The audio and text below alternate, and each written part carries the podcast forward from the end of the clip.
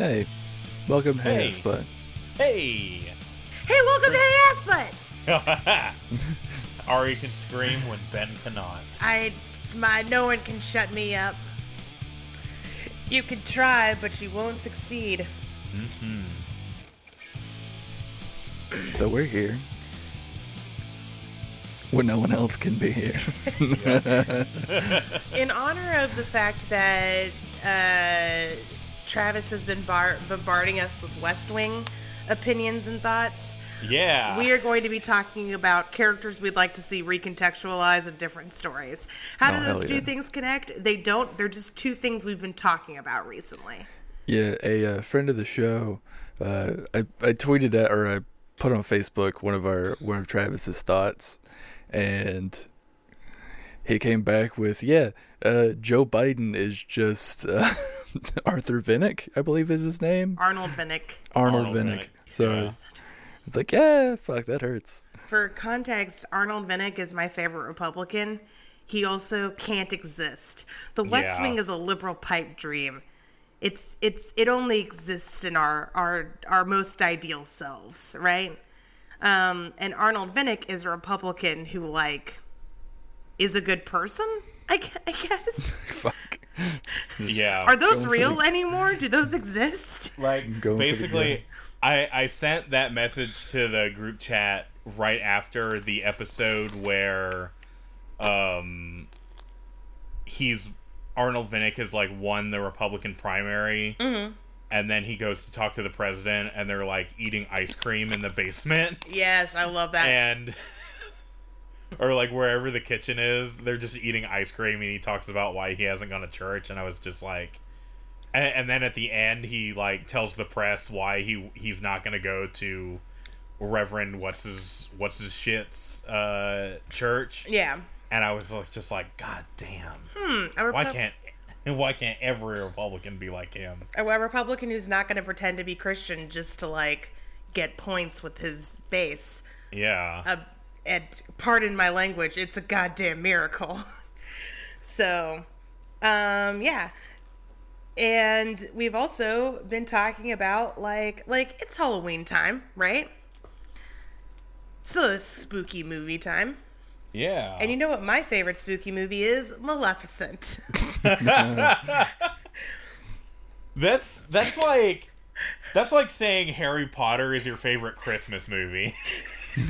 What's wrong with that, Travis? I mean, nothing according to ABC Family. I guess they're wrong, called fuck. Freeform now, but yeah. God, I remember like just seeing all the fucking two things that are not Christmas related that always get dragged into Christmas.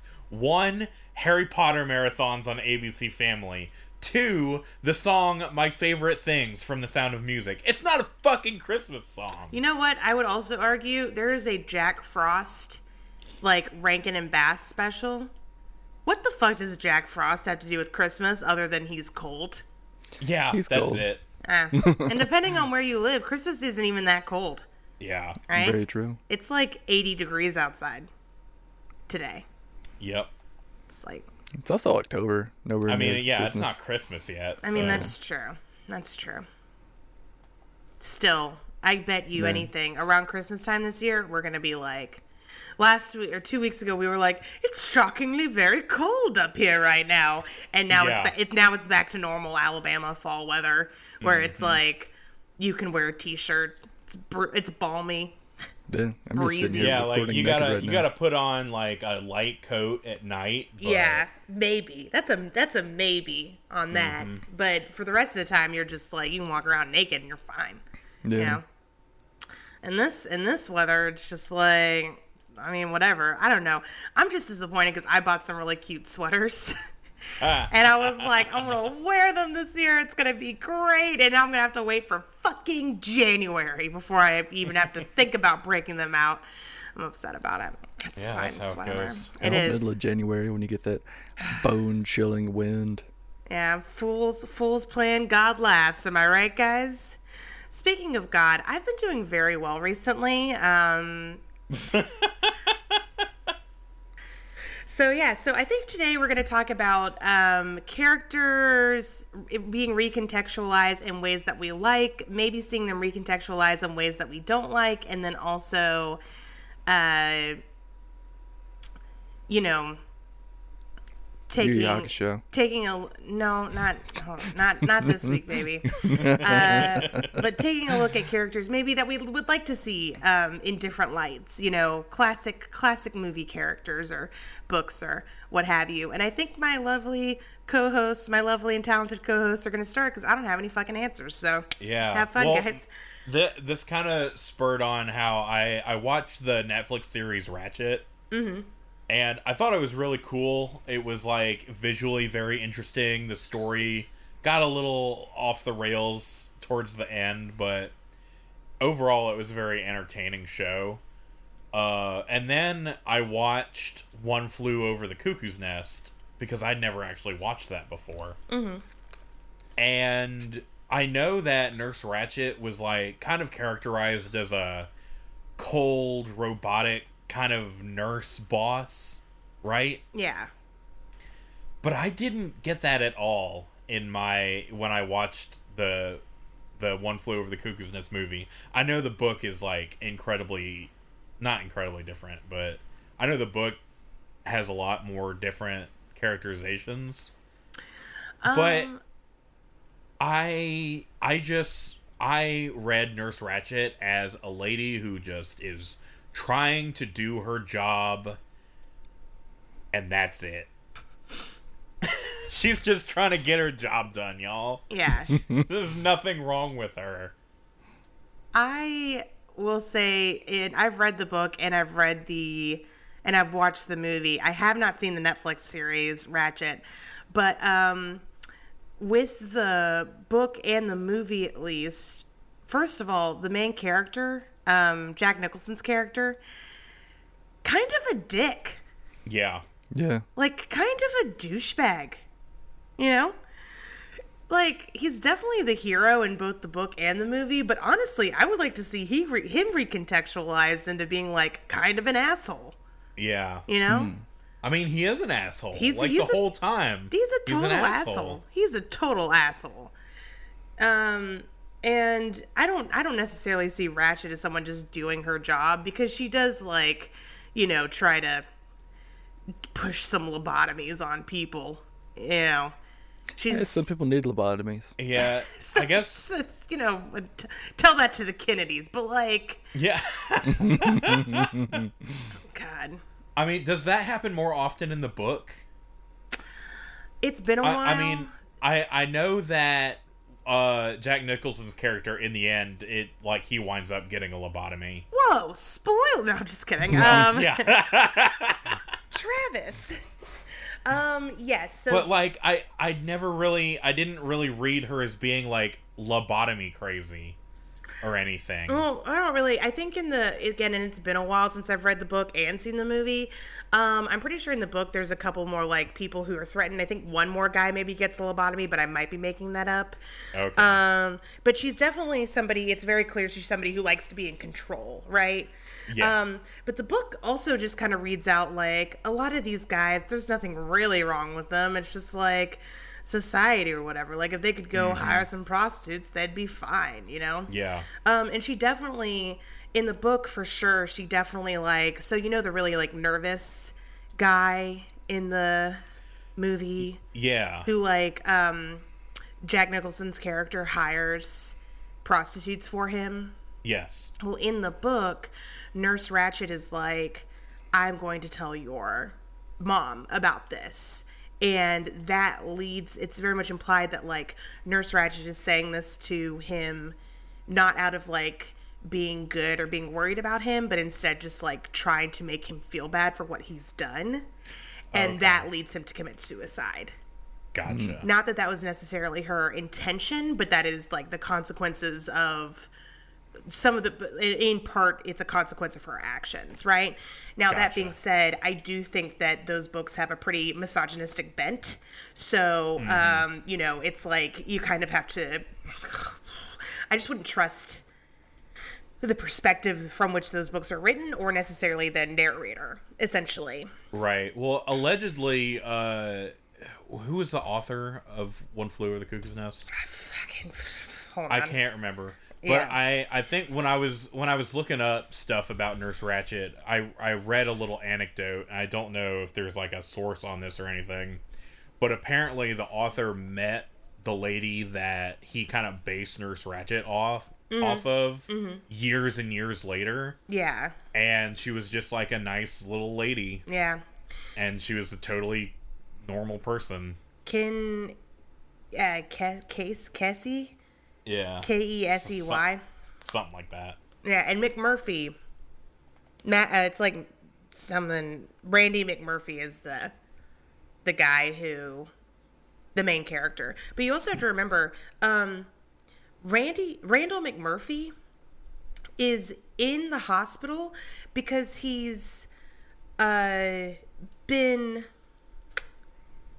charged with statutory rape Oh, yeah.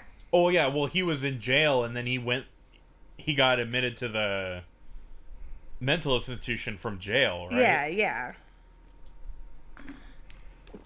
So Anyway, yeah. Um but so the reimagining in Ratched uh the Netflix series, it's basically it's basically a spin-off it's it's like an American horror story spin-off. yeah because it's um what's her name? Sarah paulson. Mm-hmm. and uh yeah. There is this vi or tiktok i love um and it's not it's it's there's this uh um moment in the tiktok where like uh the the guy is like look sometimes god makes amazing decisions like when she introduced sarah paulson and ryan murphy And I have to say, agreed. Match made in television heaven. Sarah Paulson is amazing. She's great in everything Ryan Murphy has done. I'm not a huge American Horror Story fan, but I do love um, Asylum, yeah and I really want to see Coven as well. Coven is really good. That's the only one I've seen all the way through. And I well, wanna that and Freak Show. I want to see Cult. I want to see the Cult one because that's the one about Donald Trump. ah So, also it has Allison Pill in it. I like Allison Pill. nice Yeah. but uh you know who's a character that i would love to see recontextualized either in remakes or in media going forward Yes. Who? uh luke skywalker That's a good one. i want him to be recontextualized as the gay icon he's always been meant to be Yes. yes. Yes. First of all, okay, let's just go ahead and make come up with a list of things that should be queer but weren't because the the creators were too scared. they were cowards. Okay, Luke Skywalker, um, Timon and Pumbaa, uh, not Uh, Le, not LeFou from fucking from fucking Disney's Beating the Beast. sam and dean um Yeah, we knew that was coming. Definitely Sam, maybe Dean. Um, oh god, who else? I want them to so there's actually a lot of like um old movies that like hint at queerness, but because of the Hays Code they couldn't say anything. right And do you know the movie the Hitchcock movie Rope? Yeah. Okay. Oh god, that fucking movie. that fucking movie. So, um, the movie is based off of a play, and I don't know how explicit the play is, although I do know this. James Stewart's character is apparently in the play a poet quoting, sword cane wielding dandy. oh my Yep. god And in the movie, he's just, you know, A dude. it just he's just James Stewart. Like he just is. And all I want is for that movie to be remade with like just fucking Elton John as his character. Like that's what I want. I want him to walk in with his sword cane and a pimp hat and like a purple velvet suit, and I want him to be like, "Let's figure this shit out." That's that's also also I want to play him. Like that's what I want. I, I would like to play that character. um, if you haven't seen Rope, it is about these two students who may or may not be in that in it, you know doing a love that dare not speak its name, right? Uh, who are basically like, let's commit the perfect crime, kill one of our classmates, hide his body, and then have a dinner party like you know around his with his corpse kind of like out essentially. And james stewart's character is their old teacher who is basically like fuck. These guys have committed a murder. And so he like solves the mystery. It's hmm. a very good movie. It's a very stressful movie. It's a very stressful movie because it was also done in one take. yes Oh, really? The entire film is done in one goddamn take, and it's very fucking stressful to watch. Oh man. But nonetheless, a really good movie. I mean, we all know that Alfred Hitchcock is one of those directors who's like fucking nuts and just like absolutely is a, is a piece of shit to the actors. Right? I mean, you can use you can use the past tense for him. I believe. I think he is dead. okay. Alfred Hitchcock was fucking nuts and was a piece of shit director who like absolutely abused the shit out of his actors. oh Yeah. yeah. for sure. For sure, for sure. Like, wasn't one of his what? Wasn't the main gr- uh, woman in the birds like actually kind of damaged? I think so. Yeah, Yeah. Okay. both before and after the movie. Okay. I don't think she was actually afraid of birds or anything, but the film or just the entire shoot, just I mean, how could it not mm. fuck with you? Fair. Because I don't think anybody from making either the miniseries or the new movies of it had any problems with cl- with clowns, but afterwards, fuck yeah. Who? Which one of those kids had an issue with clowns? Oh, I'm not saying anyone specifically. I'm just saying I don't know if anyone did, but but maybe afterwards, after you know, fucking seeing Skarsgård, Bill Skarsgård. Yeah. I don't want to. I don't want any of those kids to have an issue with clowns. I'm not saying I want them to. I'm just saying how could they not after making a movie like that? Well, I mean, I would hope that they. I'm like, you know. I feel like modern movie making techniques kind of remove the trauma a little bit. I would fucking hope so. Can can remove the trauma. Oh well, yeah, can Yeah. remove the trauma. Again, there are still piece of shit like- directors. Yeah. Like you don't have to be, you know, on a sound studio being pelted with hundreds of birds or anything like that. Right. Yeah. like they can just make they can just animate those birds now. Yeah. True. Well, they did in another movie, and it's trash. Well, I don't think I don't think that movie was trash though because they didn't have like actual birds pecking out people's eyes. You know, like yeah. no, I'm talking about the movie that was made with clip art. Birdemic. Birdemic. Um, but yeah, I am personally like fascinated by the idea of Ratched as a as a television series, and I Yeah. I do want to watch it. Um, You should check it out yeah. So because it's got a lot of like su- it, there's a lot of pseudoscience and a lot of mystery and a lot of tension. Mm-hmm. It's basically a thriller. yeah, The whole show is a thriller. yeah, And I mean I'm into that. there's, There's some gay shit that happens. I'm into that. Um, so it's pretty dope. in uh i mean i don't think it's possible for for there not to be like it can ryan murphy do anything that's straight anymore? Probably like is it possible? As long as Sarah Paulson is starring in it, I doubt it. yeah.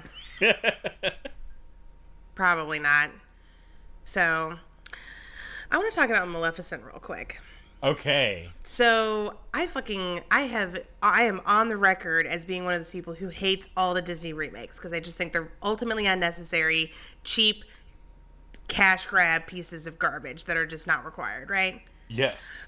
Maleficent is the one exception. It's not really a remake though. It's more of a reimagining, isn't it? it is a reimagining, and that's why I like it because it's not just you know Lion King, but uh, animated, but boring animated. yeah. So that was my thing with the Lion King is they were like, it's a live action Lion King, and I was like, but it's not though. But it's not. But it's, it's just not. all CG cats. Did you teach those lions to talk? If so, you did a terrible job. You did a really fucking awful job. Get a new person to do that. Oh my god. What I if they feel did a live action Zootopia? no, a, a real life, secret life of pets. A live action Robin Hood. If they did that though, the the one with uh, People in fursuits! Oh my god. That's true. It's people in fursuits with articulate jaws and eyes No. that move. No. No. well, look what you brought onto us. First I of don't know all, whether to blame Ari or Travis. I had First of all, can you fucking imagine like ca is it possible for them to make Nick and Judy hotter than they already are? Jury is out. I don't know. But like, yeah, I just don't even see the fucking point of most of those except except Except. in Maleficent because they're recontextualizing it to be about Maleficent and her motivations. And Yes. thank God, because I have personally never bought the whole, oh, she was just mad she wasn't invited to a party. Fuck you. Maleficent's a fucking queen, all right? She is the goddamn bitch. She doesn't need to be invited to a baby's christening. Who gives a fuck? But her being a victim of an allegorical, like, sexual assault? Hell yeah, I fucking believe that shit. She shows up and is just like, fuck you, King Stefan. I'm gonna. We were friends and then you took away my wings. You rewatched that. Okay, look. Have you have y'all seen Maleficent? I've seen the first one, yeah. Okay, there's a second one. I watched it recently. I don't think it's very. I mean, Michelle Pfeiffer's in it and she's amazing. You know what I mean? But Yeah. Yeah. I just am not. Like, it's just not necessary. Hmm. It's not great. I wouldn't. I wouldn't watch it. I'd just watch the first one, and the first one's not great. Like, it's not a good movie, but I like it anyways. Yeah, I mean, it's fair. all right. Yeah. I remember. Well, didn't Maleficent come out before the barrage of live action Disney remakes? The first live action Disney remake, I'm 95% sure was the live action Cinderella. And I see the argument to adapt, reimagining. I see the argument in reimagining Cinderella as well. First of all, there are already 1 point million billion Cinderella reimaginings because the original Cinderella story kind of sexist, Yeah. a little shitty, not great, right? Yeah, I mean, how could he not recognize a woman he spent the night with? Well, the But prince has extreme face blindness. We all Yeah, we all know that, and a foot fetish. We Yeah. that's the explanation there. Like, um, the thing with uh, I mean, but like the the Disney Cinderella, the 1950s Disney Cinderella, the prince has like no personality. Hmm. Well, it's pretty much that's pretty much all that is. It's, it's yeah. Yeah. So it's got you know it's got the issue of like they're getting married after one night that they know each other, blah blah blah. Um.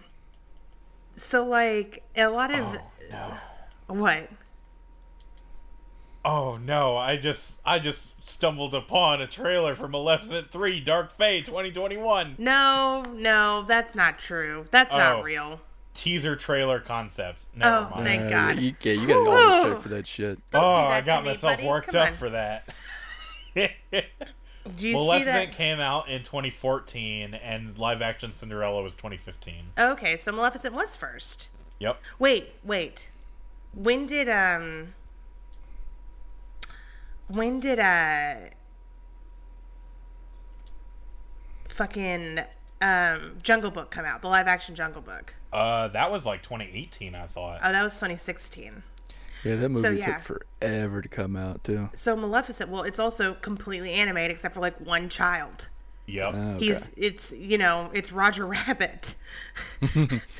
um, uh, so Maleficent was the first in the barrage, but the reason why I think Maleficent works is because it's it's not just a straight up, um, you know, live action remake. It is Right. about Maleficent and not Aurora or whatever the fuck she has going on.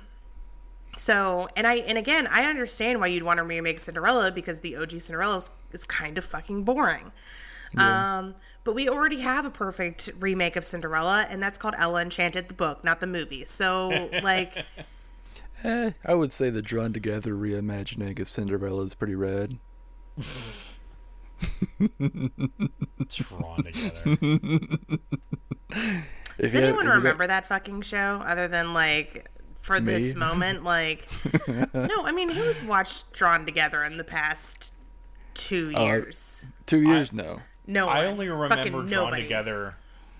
I only remember that because Tara Strong is in it, and she tweets about being in it sometimes. Oh, really? That's funny as hell. Yeah. Hell, if I was in it, I would tweet about it at least like once every two weeks. Shit. hey, remember this? yeah. Yeah. Eh, keeping keeping this alive. I remember fucking drawn together. and we all were. Can you even watch Drawn Together? Like, hold on, where to I don't watch? think so. Probably on uh, Watch. ComedyCentral.com. Oh, Pro- oh yeah, or maybe CBS or something. Yeah.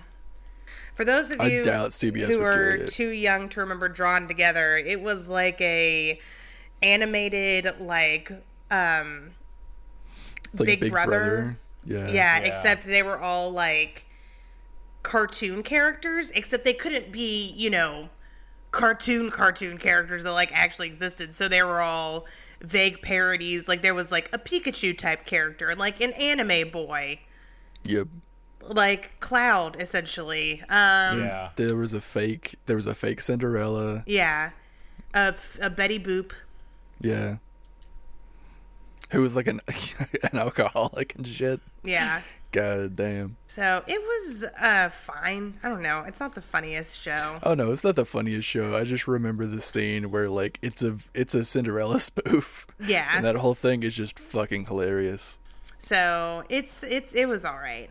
I wouldn't. I, it's, it's not a show that I would be like, we gotta rewatch it. The comedic No. genius is out of this world. Like nobody, nobody Legitimately thinks just that. watched the scene where the Cinderella finds her prince. That whole thing is just fucking hilarious. Because talking about like reimaginings and shit, is like, all right, yeah, Yeah, it's fucked up, but it's at least kind of hilarious. Just taking like a huge spin on the idea of the character. So, y'all know how I feel about Ella. Well, everyone who's listened to the LSA episode, um, another Cinderella story, dancing, Oh. whatever the fuck that movie is called. Everyone who's listened to that episode knows how I feel about the Ella Enchanted movie, and they know how I feel about the Ella Enchanted, um, the Ella Enchanted uh, book. The book is amazing. The movie is like would have been a fine movie, except for the fact that it just it was trying to be Shrek yeah. like live action Shrek, and I feel like that just like they should have just done a straight up adaptation of the book and not When are tried to gonna- be clever. When are we gonna start getting uh DreamWorks competition live No! action DreamWorks live action Shrek Why live you- action Cars No. live action Cars is uh, Disney. Oh oh yeah it is isn't it no Cars is DreamWorks Cars is Pixar, baby. oh fuck Yeah, I know. I could have sworn I could have sworn Lightning McQueen had uh The had DreamWorks eyebrow. DreamWorks face. No, no, it's it's Pixar. It's the worst thing What? Pixar's ever done. What else is DreamWorks? How to Train Your Dragon. How yeah, live action How to Train Your Dragon. That would be one- sick. With Komodo That- dragon. That would one, cool. like Christmas movie that's actually set around Easter and is like, Yeah, hey, what if all the holiday icons were superheroes? That one movie where everyone wanted to fuck Jack Frost afterwards. Hell yeah, bitch. Um, Okay. Live action onceler porn. That's not that's not DreamWorks, but I was about to bring up the one slur. Let's do what live action live action Dr. Seuss movies, but like not the Grinch, like like well, Horton Hears a Who. Horton Hears a Who. So actually, I don't think I don't think Dr. Seuss's widow will allow them to do live action Dr. Seuss movies after, Because After the Cat in the Hat. No, after Cat in Oh, the Hat. the Cat in a Hat. No, yeah. the Dr. Seuss's widow actually fucking loves the Grinch. Well, yeah, that's a good fucking movie. That is a great fucking movie, and I, I, will. forgot about Cat in the Hat. We all forgot about Cat in the I Hat. keep seeing memes for it, so it's hard to forget it. Oh, maybe yeah. we can't. Maybe we just can't do anthropomorphic cats in live action. Yeah, because they look weird. Cue that fucking vine that's like, "When will you learn?" it's me at Universal. When will you learn that your actions have consequences? No, that was what I was talking about when I was really high on mushrooms a couple of months ago. Because I was laughing about that kid. Hold on, I have to look up who did the Cat in the Hat live action movie because if it's sucking Universal, I'm gonna lose my fucking mind. I'm pretty sure it is Ah, Universal. live action Madagascar. Live action Kung Fu Panda. No. I've just Googled DreamWorks. Okay. Holy shit! View, view 45 plus more. Ah. So in Live action The Croods. Live action Megamind. Someone mute Travis. Wait, like the presidential debate. Live action Boss Baby. Boss Uh, Baby, you guys. Live action. oh god. that already This- exists, and it's called Guess Who's Talking. okay, so Universal distributed the Cat in the Hat. Guess what else they distributed in the United in these United States? Live action Chicken Run, you guys. Fucking cats. live action Wallace and Gromit. Oh, they did Cats too? Oh, they fuck. did Cat in the Hat and Cat? yes, they just they do not learn from their Oh. mistakes. They do not learn. They really don't. They really fucking don't. Why would you do this? We I feel like again the only cats you can only put cats in movies if they're like little actual fucking cats or if they're animated. If you're gonna do anthropomorphic cats, you have to go the Aristocats and that and nothing else. That's it. Mm-hmm. So but not the aristocrats. definitely don't go full aristocrats.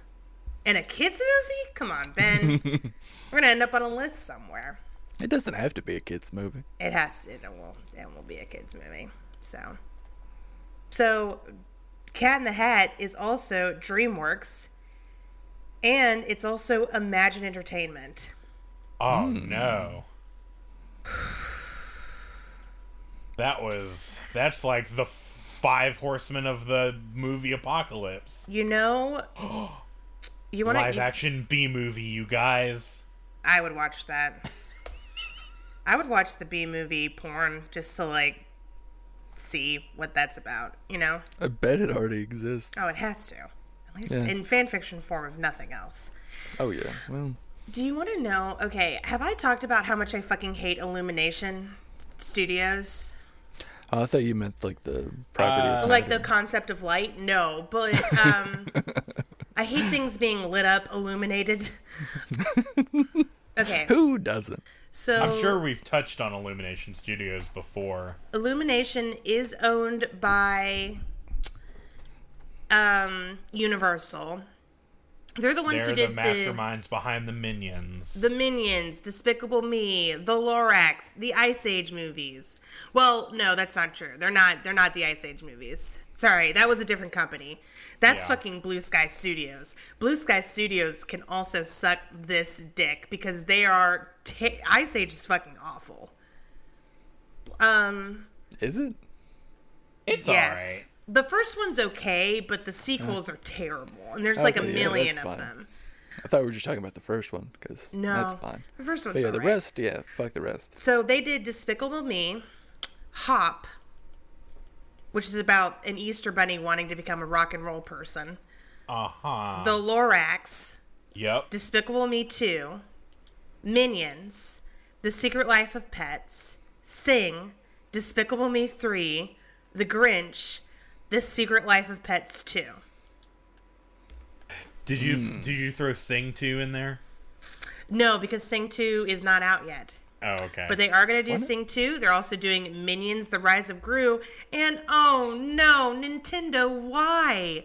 uh oh. Untitled animated Mario film. Uh oh. Oh, Oh yeah, no. that's been With Illumination?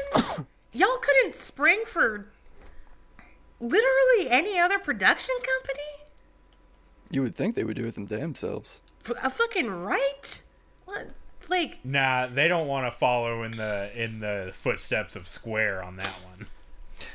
Uh, well, I've you know I've been itching to rewatch that movie. To be honest with you, The Final Fantasy um was it Advent Children? no, uh well before Advent Children there was God, it's it like was some sci-fi bullshit. I'm just Yeah. like, was everyone in Japan busy? Yeah. What Yeah. was all of South Korea fucking busy? Y'all couldn't find anyone in that part of the world to make this Mario movie? Here's okay, of the movies I just listed, is there a single one that's like g- good? Despicable Me 1 Despicable Me 1 is all right. It's all right. Secret Life of Pets was fine. Lorax is only good because of the Onceler. It's the Onceler what's good. I mean, is the Onceler what's good about it, or is it like the culture that rose up around the Onceler kind of interesting? Uh Speaking of recontextualizations that Tumblr wishes could happen, Yeah. the Onceler, but make it sexy. God, I I came across a Onceler on Tik a Onceler cosplay on TikTok, and I I started having war war flashbacks. Shit, really? That's amazing. Yeah. I mean, on the one hand, quin- cringe culture is dead. Long live cringe culture. Um, and if you're into the Oncelers, like this, like reimagined sex guy, like, you know, kudos to you. Live your best life, follow all of your dreams. But, uh, you know, of all of all the Dr. Seuss characters to turn into sex icons, that's listeners. That's what I want to know. Which Dr. Seuss character would you have turned into a sex icon? Could have been the a guy with a face. Maybe in the in one of the Sam I am. books. Yeah. Um, Yeah. obviously, the only two answers are the Grinch and the Cat in the Hat. First of all, the, that cat can get it. All right. not the not the Mike and- Myers cat in the hat, obviously, but And like, also, every book? single snar- star-bellied Sneetches.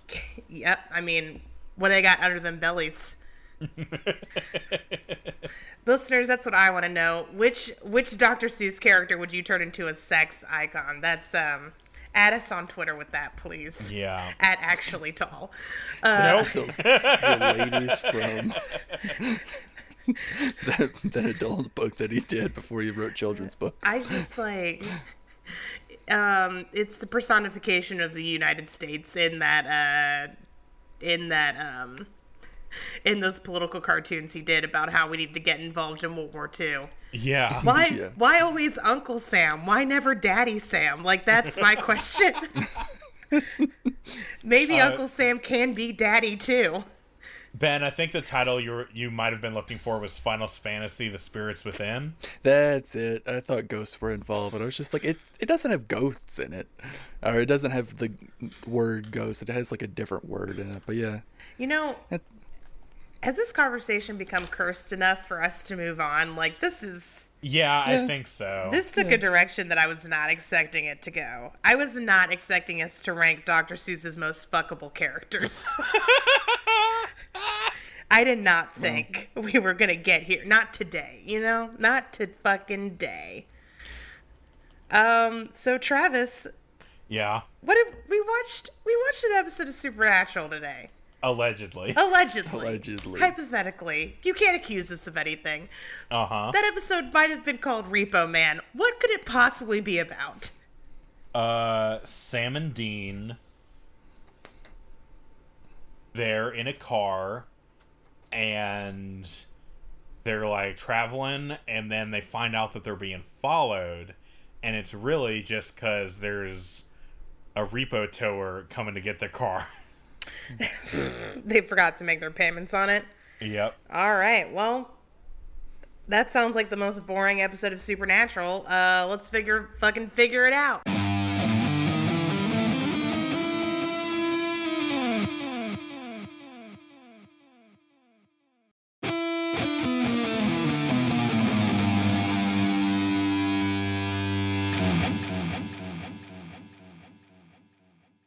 And we're back. We're back. So I I liked this episode a lot. I think this episode features a criminally unrepresented group in the supernatural universe, which is uh, monster fuckers. I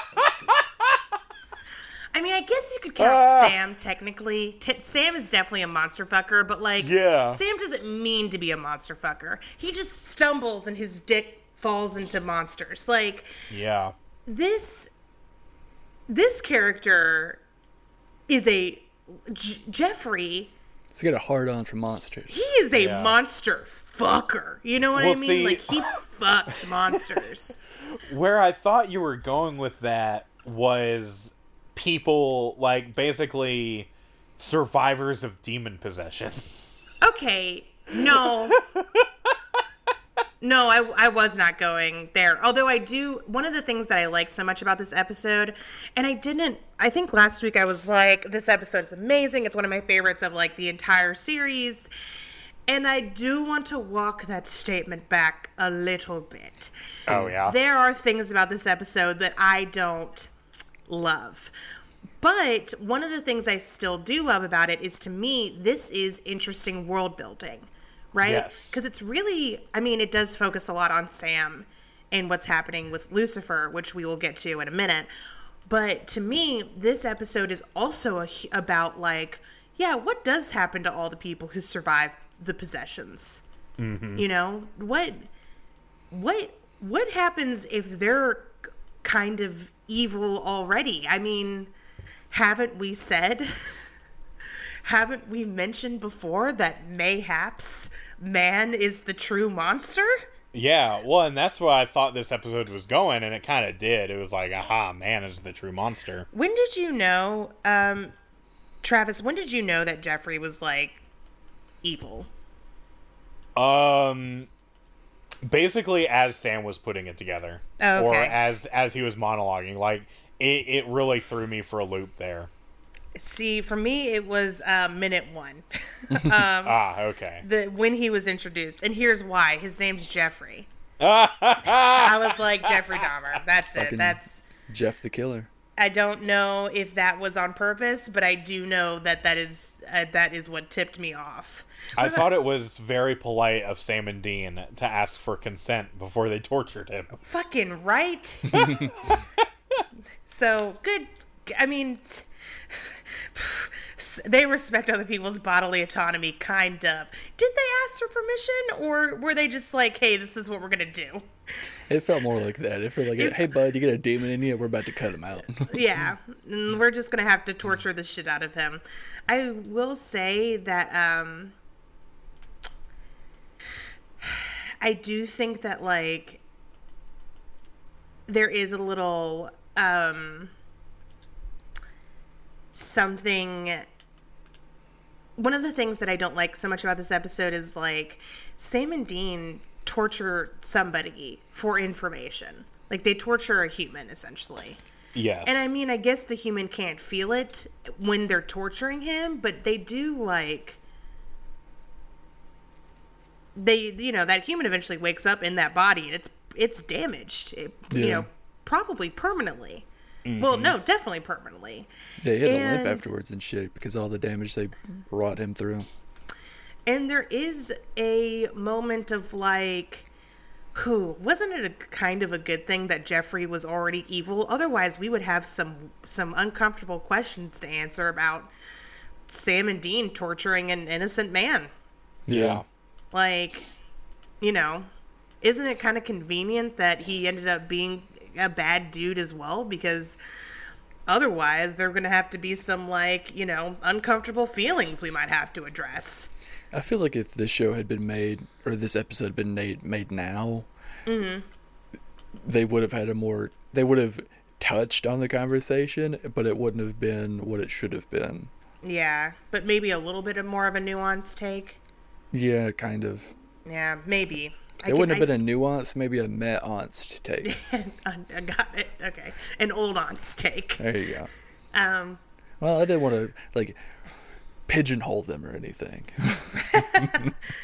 look, sometimes you got to do some torture. It's for the greater good. All right. Yeah. Everyone knows that torture works. Haven't you seen Twenty Four? Yeah.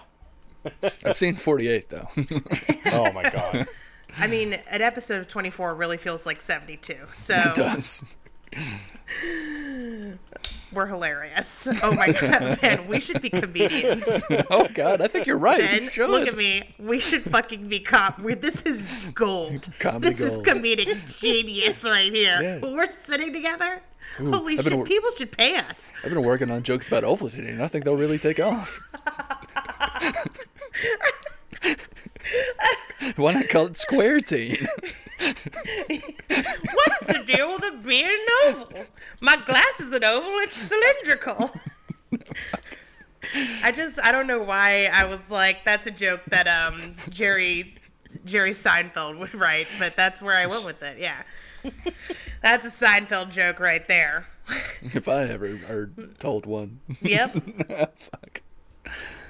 So, um, but yeah, I just, uh, but I like, I like the the world building aspect to it. I like the the whole like this is a demon whose job it is is to find humans who already have something dark inside of them and, and unleash it in, into the world. Yeah. Essentially, very like chaos, you know, sort of. Well, it kind of reminded me of when uh, th- there's one of those conversations in Good Omens Yeah. when uh, oh fuck, D- uh, fucking what's his face is Oh. like we I've I've I've captured nine like ten thousand souls for our cause or something like that. Like Yeah. that's what it reminded me of. It's but it reminds me of like Crowley base your Crowley so you're talking about basically Yes, being yes. like yeah no I found all of these um you know uh, taking credit for the Spanish Inquisition but also being like hella disturbed that humans came up with the Spanish Inquisition. Yeah. you know just like side-eyeing the shit out of people being like oh god that's terrible. So meanwhile all of Crowley's like actual things to bring people to hell are shit that inconveniences him as well just like I've I've made it so um, all the cell phone towers in London won't take you know there can't be any calls going out, and he forgets that he also lives in London. Fuck, that's me. I'm that person. Oh fuck. So yeah, so this episode begins with our boys doing a, some torture um, against a this guy named Jeffrey. We never meet the, get the demon's name. Um, he's just the guy who's inside of Jeffrey, uh, possessing Bang, him. chicka, ow, ow. Yeah, we'll get to that. Um, are we allowed to make jokes about it, but simultaneously kind of condemn it? I think so. I mean, that's I mean, what that's what Joel McHale does. I mean, who's going to stop us? God, the police. They're not here. They can't Sting. stop this. Sting has no power over me. We've already agreed that God is not David Duchovny in a Slayer T-shirt. Therefore,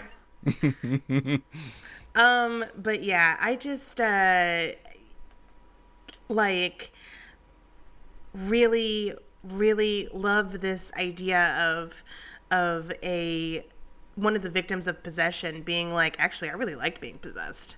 Yeah. It was fucking like- awesome. he felt whole. yeah i felt complete you know um and then uh he so this they're doing some torture in season three right Yes. Was it season three or four? see i thought it could have been either but when i looked it up on when i looked at the fun facts for imdb it says season three it says it's between uh jus in bello and uh uh th- ghostfacers Hmm. See, I. Well, because. So it opens with four years earlier, right? Mm-hmm. But there isn't there a year between seasons, the end of season five and the opening of season six? that's true So chronologically, I think it would be in season four when Dean has come back from hell and knows how to torture people. Yeah, that's you know what that's That makes sense. that is a good point, but yeah. And, and did they, they did have the knife, right? Yeah, they had the knife. Okay, but they were they were like, we've talked to Jeffrey, we're attached, we can't just kill him. So, I mean, other people, like, fuck them. But, you know, this one, who's definitely a serial killer, we can absolutely keep alive, essentially. Um, but, uh, I, yeah, so they're torturing this demon to try to figure out, like, Lilith's lieutenants actually. Like who's who's the next demon we can go and take down to to get to Lilith? And in the process of course they have to brutalize Jeffrey's body as well. Um and then it cuts to several years later where these blonde kind of like they're not fat but like Hollywood chubby women are being murdered and Sam and Dean are like this feels familiar do dost thou remember you know, when this guy, when Jeffrey, who was possessed, um, was going around doing the same thing. And we find out that Jeffrey actually, like, the women, the list of women that he was killing, those were Jeffrey's victims. Yeah. Like the demon just gave him the know-how and the permission, but the the who and the what and the where that was all Jeffrey. All Jeffers. Right. And he has felt empty ever since he was, you know, ever since the demon was exorcised out of him. And now he's like, I have to get him back. And I need Dean's blood to do it because he's the guy who exorcised the demon from me. Mm-hmm. Um, so he kidnaps Dean, and that leaves Sam with the task of finding out where Dean's gone. And this is my other favorite part of the episode. Sam and Lucifer teaming up to fucking find out what is going on here. Um, so let's talk about that a little bit because this It is was a a good, huge like- thing. It was a fun like buddy cop thing. It was a little buddy, Yeah. buddy cop esque. I did like the little buddy cop Lucifer dynamic. Yeah. So, question is this okay? So, is this Lucifer? I think we maybe touched on this briefly when uh, Lucifer was first introduced.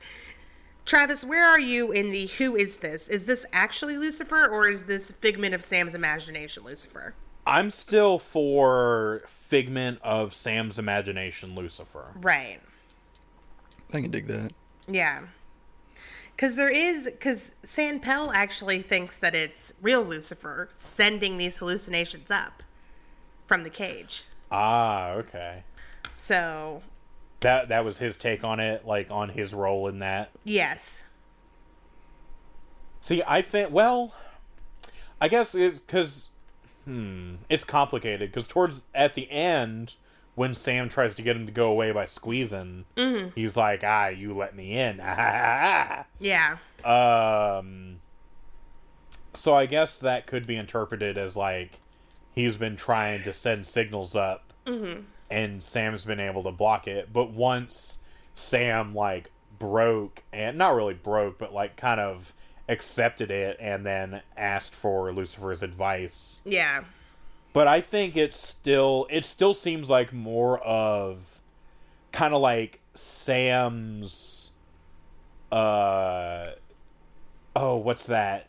When you like think about doing something that you know you won't do, like throwing your your car keys into a storm drain or something like that. Intrusive thoughts. Yeah, it's like it's like all of Sam's intrusive thoughts are just being personified as Lucifer. That's how I kind of saw it throughout this episode.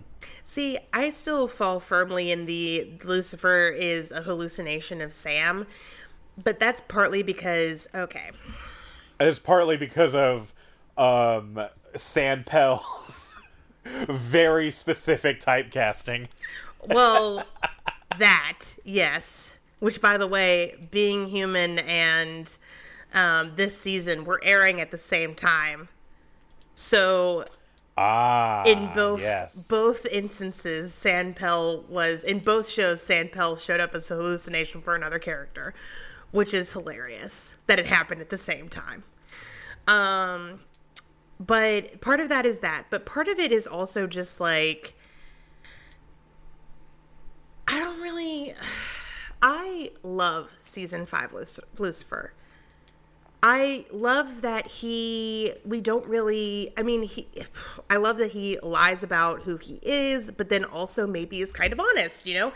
Maybe he really just mm-hmm. does want to run away with Michael and not have to do the apocalypse. Like, yeah, he hates humans, but he is willing to give it all up if Michael will just leave with him and just Yeah. fuck off. Like, and I kind of love that about the season 5 Lucifer. Season 7 Lucifer, I'm willing to accept as long as I can accept it as this is who Lucifer is to Sam. Yeah. Season seven, Lucifer is like, yes, your mom, it's like, hey, can we pick up some Lucifer on the way home? And she's like, no, we have Lucifer at home. Yeah, and that's the in, the, in season Uh-huh. seven, Lucifer's Lucifer we have at home. I don't want Lucifer at home. I want season five Lucifer. God damn it! And the thing is, is but but I can accept it if I'm like, this is Lucifer from Sam's point of view because Sam doesn't see Lucifer with his brothers. You know. He, Uh-huh. he sees what Lucifer constructed for Sam to try to get him to say yes, and then he sees who Lucifer was in the cage. And I can totally accept that Lucifer was a torturous asshole in the cage. Like, that I am also fine with because, you know, I don't expect Lucifer to be a good guy, but I like the complexity and nuance of him being like just this what I like about Lucifer in season five is that he's just so otherworldly and so out of touch with humanity, you know? And season this this Lucifer makes a shit ton of pop culture references. Yeah. yeah. Like what the hell? Like the good morning Vietnam thing at the end, sure it was a great way to end that episode, but it also just doesn't make any sense to me, you know, from what I saw of from what we saw of season 5 Lucifer. Like Gabriel doing that? Yeah, absolutely. Totally understand. Mm-hmm. If Gabriel was if if if Sam was hallucinating Gabriel, I can see it. But I can't see it with the Lucifer who was introduced. Unless he's a hallucination and Sam is projecting onto him. In which case I totally get it and I, I'm there. Yeah. So yeah. That's how I feel about that. Unfortunately, am I gonna get my way? Probably not. Probably Only not. No. Time and Sandpel will tell. Yep. So, but yeah, I do like the whole buddy cop aspect to it. Um, I liked. I mean, Sam Pell's just so good; it's hard not to like him. So, I liked him in, uh,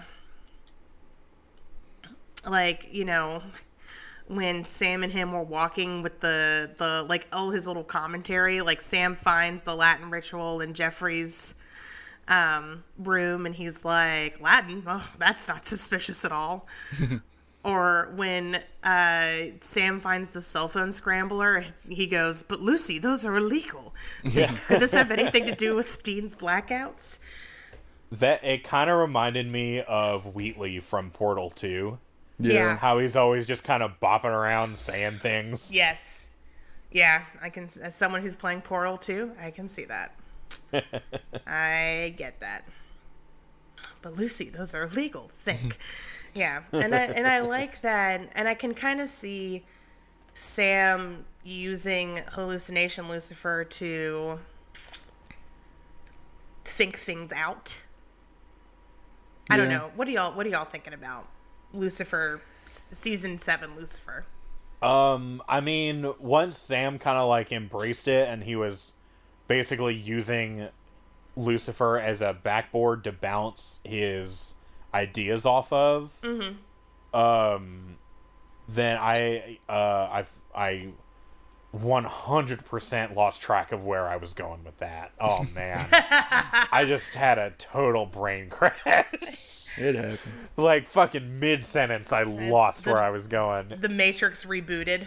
Yeah. Oh, jeez. Ooh, I need a swig of water.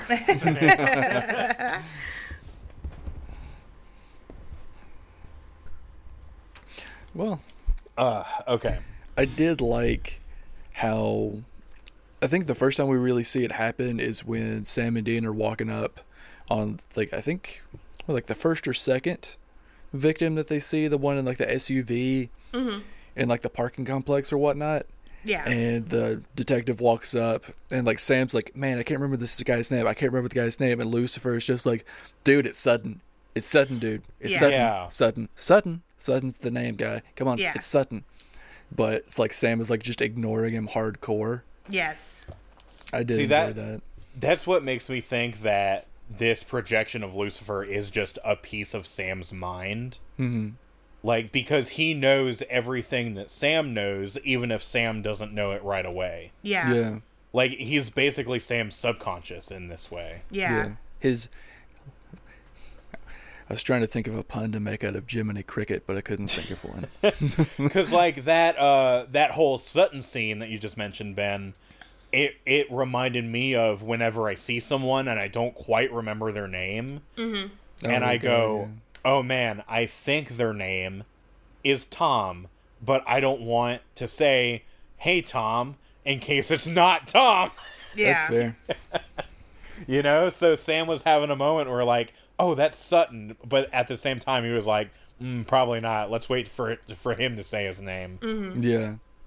But I also like the idea of like Sam saying, you know, not not agreeing, ha- having to ask Sutton and ignoring Lucifer because that means letting Lucifer in. And he Yeah. only does it. He only starts, you know, turning to Lucifer and using him for help in the most dire of situations. Um also, by the way, this makes Sam and Jeffrey foils essentially during this episode because Jeffrey Yes. so badly wants the connection he has with his demon, and Sam's doing everything he can to avoid Lucifer. Just mentioning that, just pointing it out. Okay. That was a nice little Eh, nice little, little reverse kind of thing. connect the A plot and the B plot. So. Sam wants so badly to get rid of Lucifer, but he can't, and Jeffrey so badly wants to stay with his demon thing, but that demon is like, "You've we're done now. You're good." Mm. So, uh, so are we going to talk about the queer aspect of this episode? Yeah, well, I mean, do demons have a gender? I mean, some demons have a gender, right? I guess so. Like Meg and Lilith. Yeah, they're not angels. If so, um, angels are like to me, a all angels should be genderless because Gotcha. because why? They're not human. They were never human. Um, demons, on the other hand, were human Right. and grew up in cultures with, you know, binary views of gender. So some demons having gender, you know, certain gender identities like isn't shocking, you know, would not be shocking to me. yeah, I guess that makes sense. Even if they are possessing um different gendered bodies. So like Meg when she possesses Sam is still a woman. Right? Oh, yeah, okay. Whereas Cass, in different bodies, I can see the argument that unless Cass states otherwise, Cass is just Cass no matter what. Yeah. Mm-hmm. You know, Cass happens to be possessing a male body, so he uses male pronouns.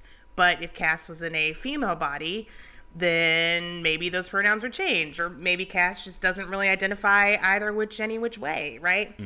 Um, I kind of don't like the idea of like, I kind of would like the idea of Cass being like, no, no matter what body I'm in, I'm, you know, I still identify as, I guess, I don't fucking know. Like, you know, I don't know.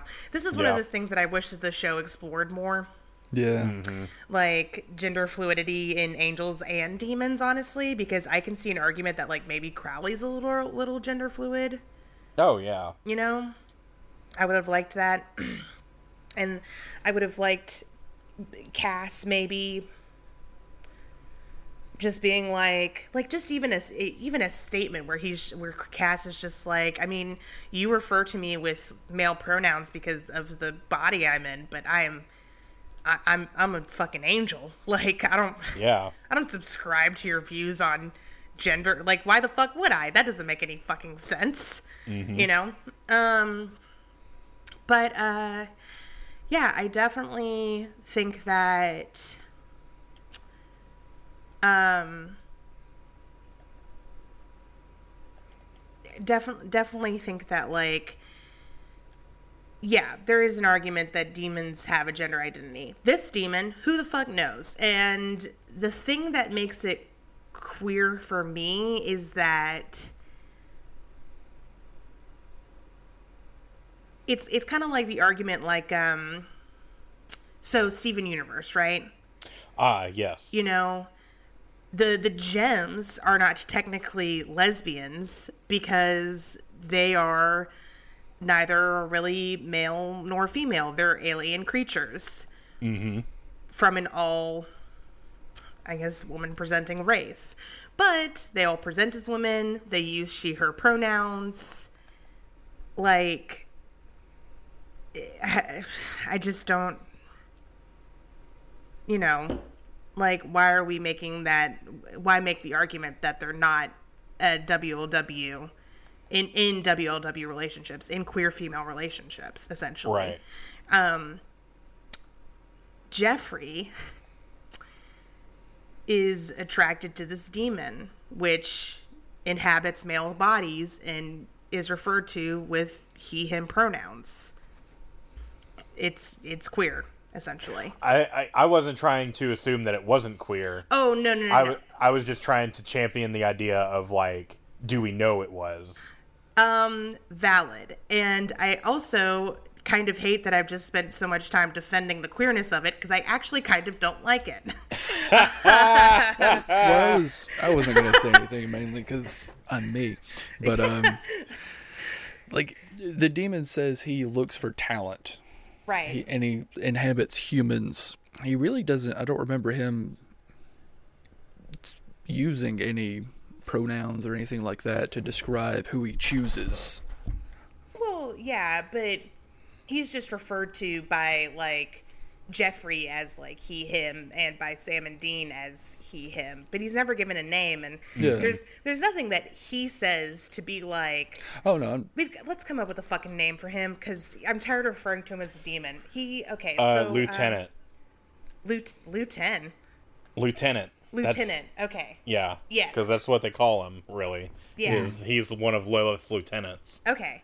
So I thought Lieutenant. I was like from Avatar, but uh, no, yeah, Lieutenant. Okay. So Lieutenant is like, yeah. There's no he he he doesn't say anything to be like I'm a man.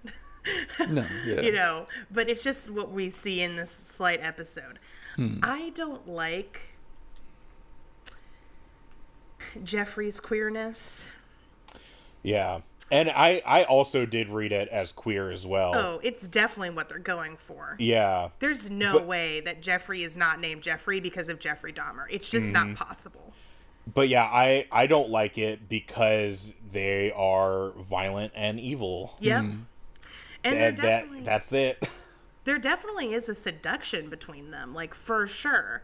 Even if it's not a letter a literal sex seduction, like Mm-hmm. uh, Lieutenant is definitely seducing Jeffrey to his darker, you know, desires. Essentially, Absolutely. there is something and that has a sexual undertone and because of the way they are both presented in the show it also has a queer undertone which gets into the whole you know queer que- queerness is evil queerness is dark queerness is villainous. Yeah. and here's the thing.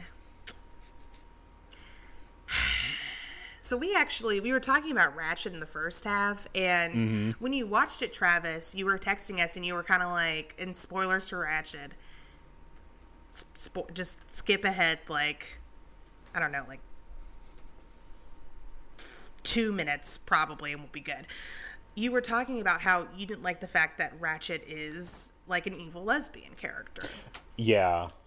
and it's kind of isn't it you said it was kind of implied that like her queerness comes from like abuse Yes. Uh, uh, it's not implied. It is. Okay. That's like her full-on backstory is uh, even even more and more and more and more spoilers for Ratched. Uh, her full-on backstory is she was a foster child. Yeah. And she got sent to parents who were physically abusive to her, and then a, a very kind and benevolent social worker pulled her and her foster brother out of that situation, uh, fostered her to a family who she legitimately thought was a good fit, and then it turns out that they were sexually abusive towards her and her brother. Oh no. So that was a whole thing. Right. Um, and I definitely understand why, if you're watching that and you're starved for queer content, you're going to hate that aspect of Ratched. Just like I kind of hate this aspect of this episode of Supernatural. But here's the thing I wouldn't if there were more queer characters. Yeah. Yeah. Like, if there were just more queer representation, and we're getting there, baby, it's gonna happen. We're almost there. Um, but if there were just more queer representation across the board, that I wouldn't care that there are some evil queer people because I kind of like evil queer people. Like I just I like evil queer characters. I just do. It was Disney did this to us. Okay, they made all the villains gay when we were kids, and guess what? Now we're horny for gay villains. It's just how it is Hell yeah. but we have to have we have to have good queer characters to balance that out and the good news is is that is changing there are a lot more um, there's a lot more queer representation these days uh, there's a lot you know there are a lot of like good like good examples of queer people who are just pe- normal people or they're the heroes or whatever. All fine and dandy but not in supernatural up to this point. Like let's go through the list. Uh, it's a very short list, I think. it is a very short list and i happen to remember all of them because they're seared into my fucking brain. I can't remember like my mom's birthday but i can remember this shit so that's exciting.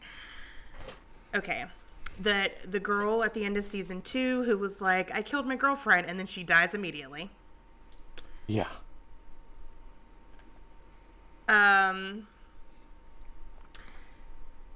the guy in ghostfacers who dies That's Oh. right. and then is Um, like and then like saves yeah corbin corbett who saves the rest of the characters the sam and dean impersonators Yeah.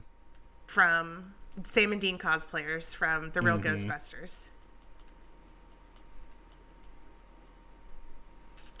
crowley i guess technically there's some we'll, we'll put crowley c- comma question mark or parentheses question mark and parentheses Hmm. anyone else is that it Um, That's all I can think of. that's all i can yeah, think of too that's all I got.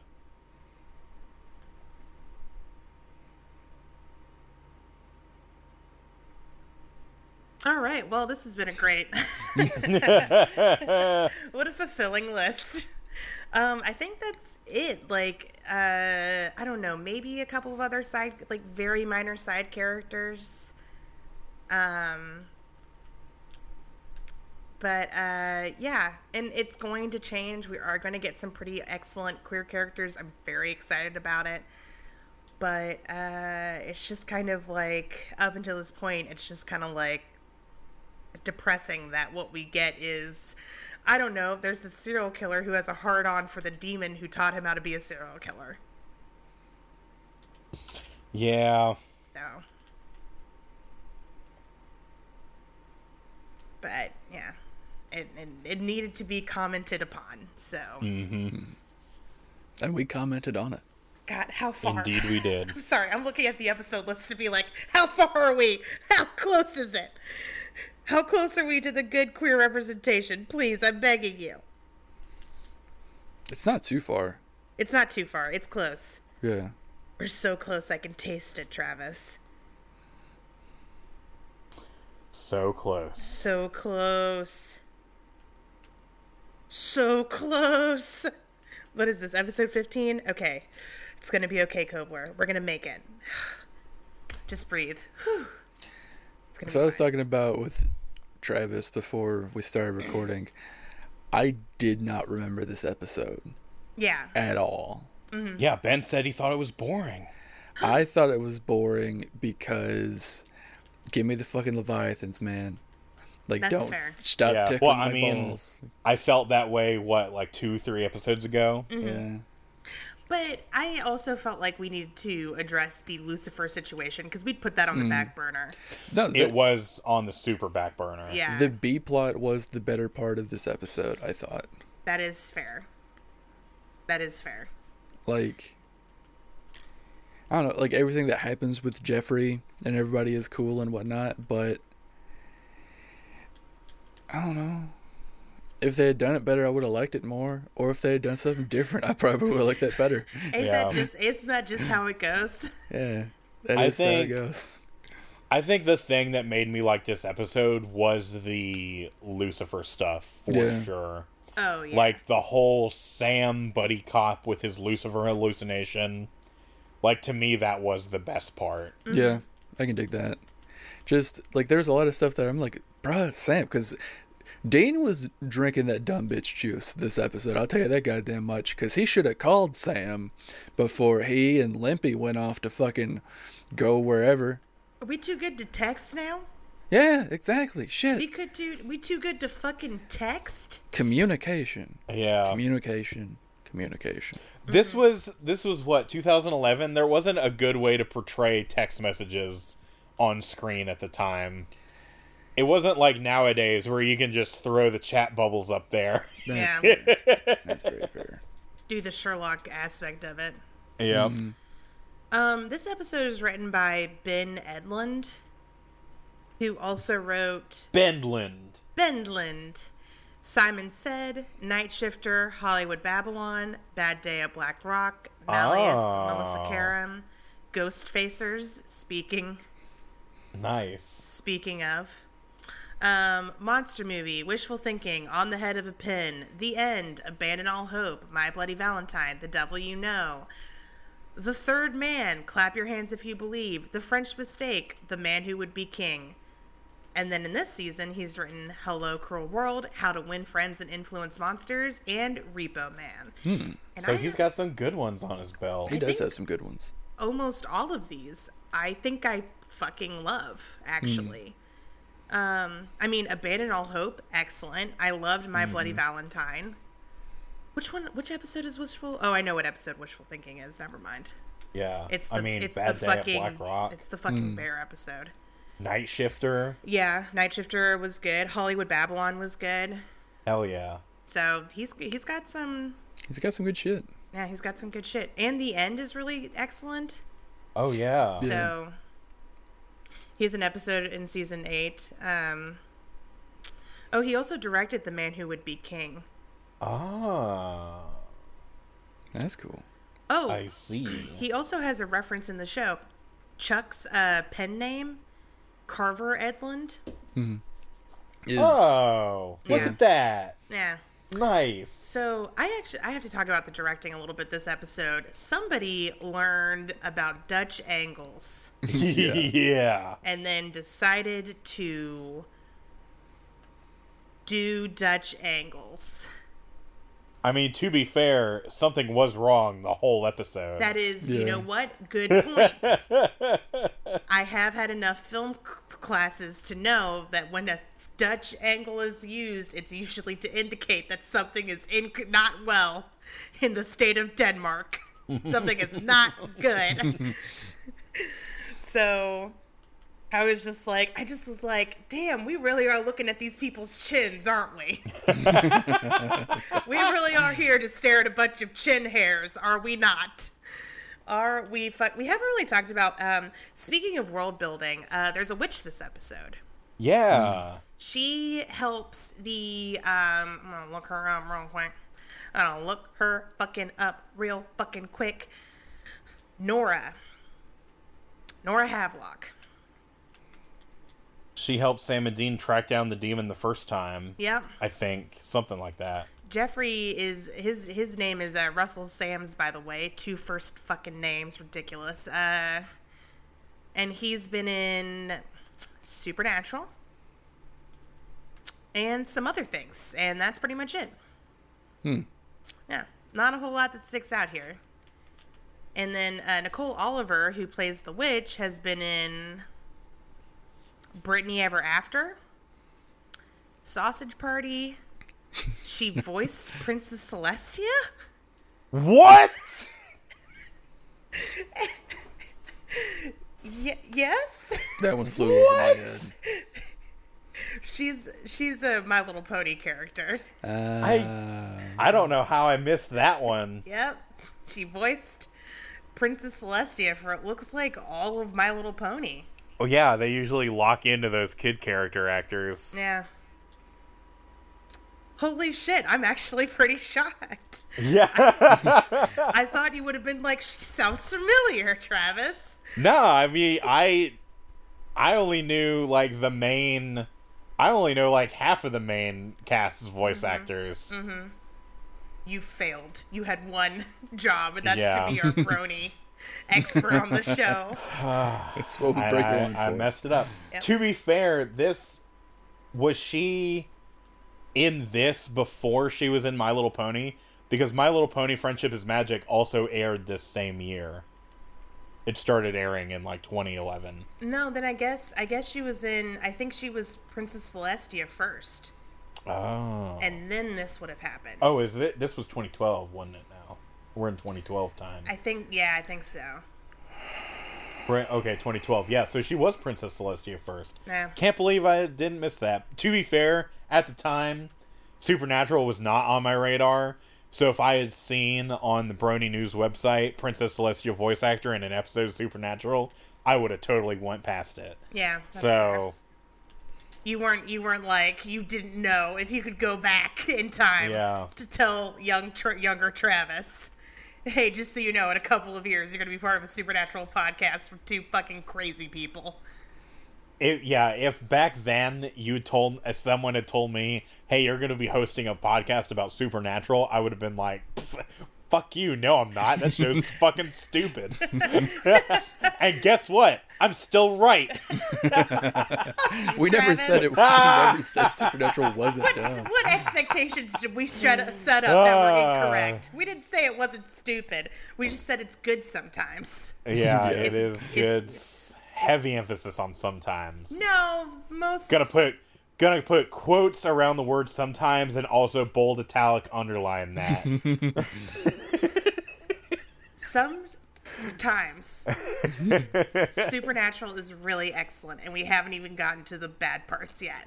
That's very true. Oh God. Yeah, we haven't got. God. Bow, bow, bow. okay, um, but yeah, so I like one of the world building aspects I like of it is that she is a witch who does white magic. And she helped track down the demon the first time, and then this time, like, her son gets kidnapped, and that's how Jeffrey makes her help with the blah, blah, blah, blah, blah. Yeah, so, that's the whole thing. and the whole rigmarole. so um, I did like, you know, her basically being like, "This is my son." That's who the demon possesses um, when he like gets summoned back, essentially. Um, and but I, I liked that it, a witch gets introduced who's not evil, because the hunters do magic all the time, like all the fucking time, and it's fine when they do it. I guess I don't know. Um, so, no word yet whether or not she like has like is she is she born with her powers or did she learn her witchcraft? No. Yeah, I don't know. She was like they referred to her as a Wiccan, Yeah. so maybe she learned it. Yeah. So that's what I appreciate about this episode. The Lucifer Sam stuff and like the cool world building shit.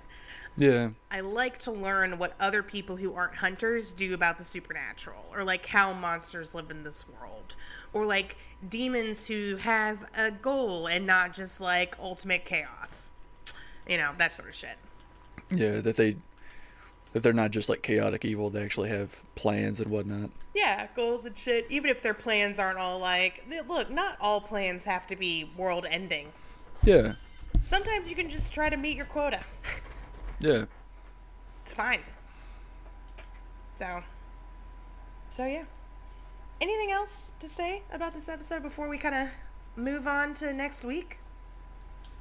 I'm ready to move on. Um, yeah, I, don't- I don't have anything else to talk about this episode. Yeah. Uh, for me, this episode's a solid like seven out of ten. Yeah, I'd put it right there too. Yeah. I'm gonna give it a four. it's fair. a good I'd say it's a good episode to watch out of context. That's Yes. fair. It is a Like, good like if- self-contained episode. If you're going to slap someone down and show them, "Hey, what is supernatural about?"